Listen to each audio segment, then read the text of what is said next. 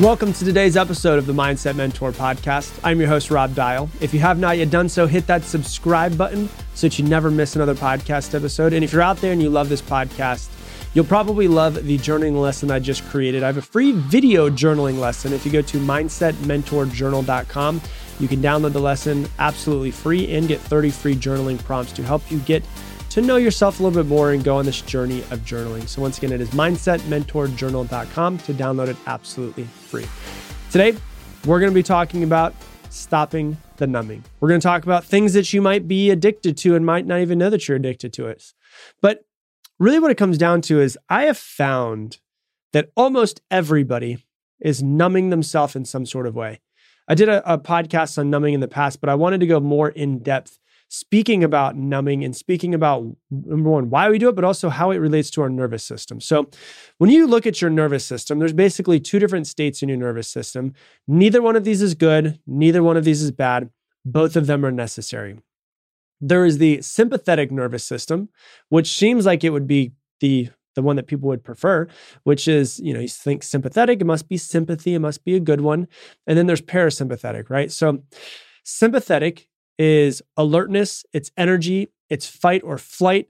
It increases your heart rate, it increases your rate of breathing, your, your pupils will dilate. That is what happens when you're in the sympathetic nervous system. When you're in your parasympathetic and that clicks on, that is conserve and restore. That's where your heart rate will decrease and your rate of breathing will decrease. And in, a, in order to make it easier to understand, I'm actually going to take away the word sympathetic and parasympathetic and um, I'm just going to say heightened and relaxed, right? So heightened and relaxed so it makes more sense. Because when you hear sympathetic, parasympathetic, it's hard to get caught in. So there's heightened and then there's relaxed. So why does somebody numb? A lot of times it's to calm their nervous system, to go from heightened to relaxed. Because a lot of people lack the tools. I mean, we were never taught how to self soothe. And a lot of adults like a lot of adults, lack the tools to mentally and physically be able to take themselves from a really heightened state, which could be anxious, which could be fight or flight, which could be stressed, to calm, cool, collected. So, you know, when you look at it, it's like a lot of people are kind of stuck in a heightened state and they lack the tools to be able to bring themselves down. You're in heightened, heightened, heightened, heightened, heightened, and you're like, I don't know how to bring myself down. What do they turn to? People turn to drugs. People turn to alcohol. People turn to having a glass of wine at the end of the day. A lot of people, like most people, the way that I find people getting into it is food. Food will actually, because food causes, when you eat something that's really heavy, your body needs to digest. And digestion is a number one energy consuming thing that your body does. So, in order for you to actually digest something that's heavy or be able to eat something and digest it, it will actually turn off parts of your other and, and steal energy from it. So you go from heightened to relaxed, which is why so many people are addicted to food. And I would say that is probably the most common and overlooked addictions because when we look at food, food is necessary for life. And so we look at it and we think, oh, food is necessary for life. I must, you know, continue to eat this food because I have to stay alive. And so a lot of people have a really, really strong emotional connection to food, but they don't take a step back a lot of times and look at their food and say, um, is this really supporting me in what I'm trying to do? Is this really the food that's nourishing my body versus me using it as an emotional numbing and coping technique?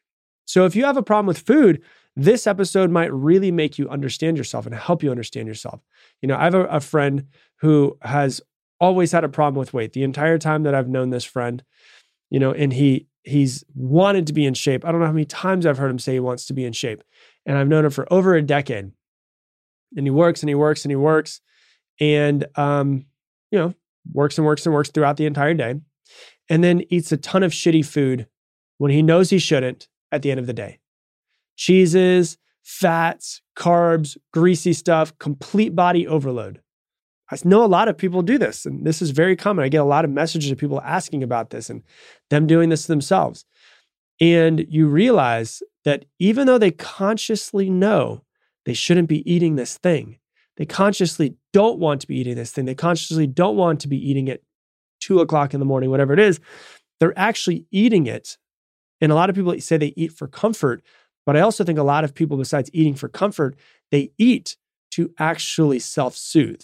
They eat to numb. And so there's many other ways. There's there's food obviously that that that you could do this with. There's drugs. There's alcohol. There is uh, sex. There's working out. There's working. And so you know, for me, working for the longest time was my way of of numbing.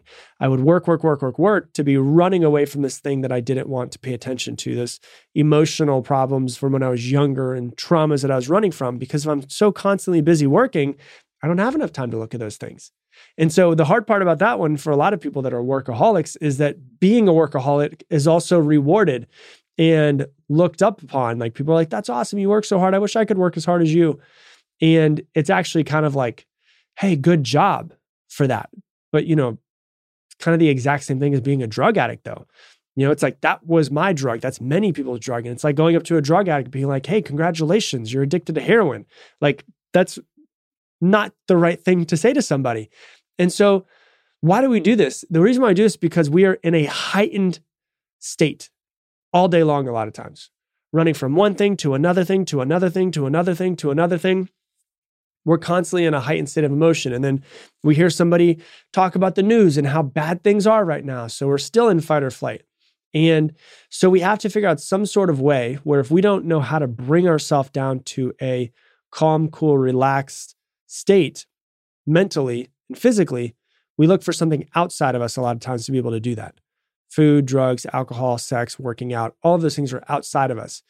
And working out's great, but working out can also be an addiction, right? I've been there before years ago. And so, like I was saying with my friend, he has, he, I see him and he's in heightened state, heightened uh, all day long. He doesn't know how to shut it off. So, how does he shut it off?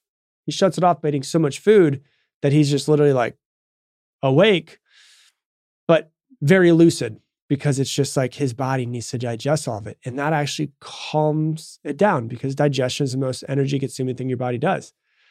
And digestion sends your body into parasympathetic, the relaxed, calm, peaceful.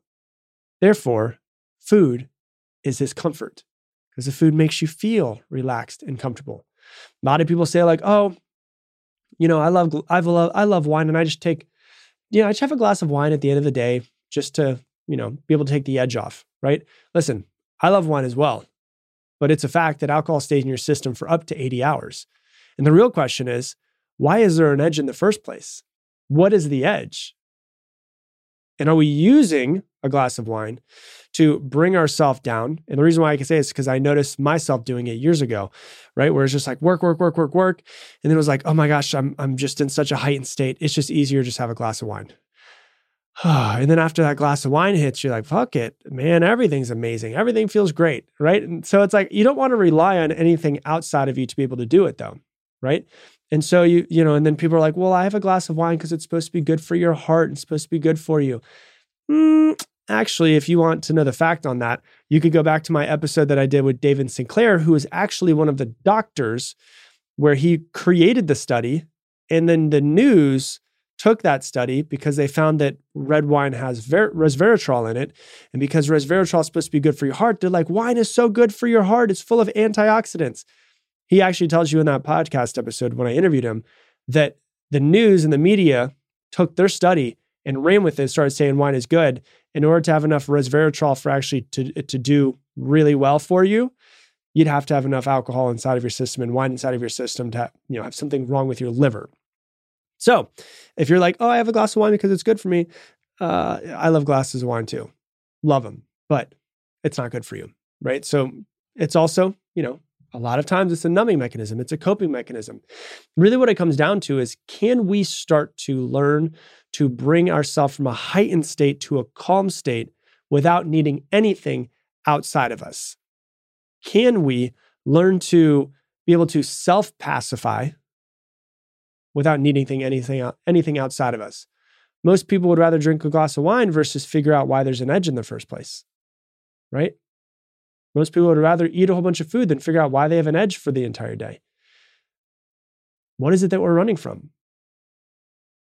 once again, what is it that that makes us go into? What is it that makes me, what is it that makes you go into a heightened state? And why do we why do we go towards food or towards alcohol or towards working out or towards sex or towards um, anything else that's out there versus developing tools to self regulate? Tools like breathing, tools like meditation, tools like journaling to be in charge of your mental state. Breathing, I've said this, I don't even know how many times in this podcast episode. The quickest way to change your internal state is to go to breathing. The very first thing that you should do, if you notice that you're in a heightened state and you're like, you know what, I want to turn towards drugs or I want to turn towards alcohol or I want to take a pill or I want to just eat something so I feel better about myself. When you breathe, you would get yourself from a heightened state to a calmer state. Six deep breaths. It's in through your nose, it's out through your mouth. When you breathe out through your mouth, it is a long exhale, like you're breathing out through a straw, because a long exhale actually slows your heart rate down. And besides slowing your heart rate down, it also releases a lot of carbon dioxide, allowing your body and your muscles to relax. And so there's tools like breathing we can immediately go to. There's meditation we can go to. There's journaling so we can take all of the things that are in our mind that's causing us to be in this heightened state and putting it on a piece of paper and starting to work through it. So instead of relying on something outside of our body, relying on relying on just ourselves. Right? When you look at like drugs or alcohol, like my father was an alcoholic, right?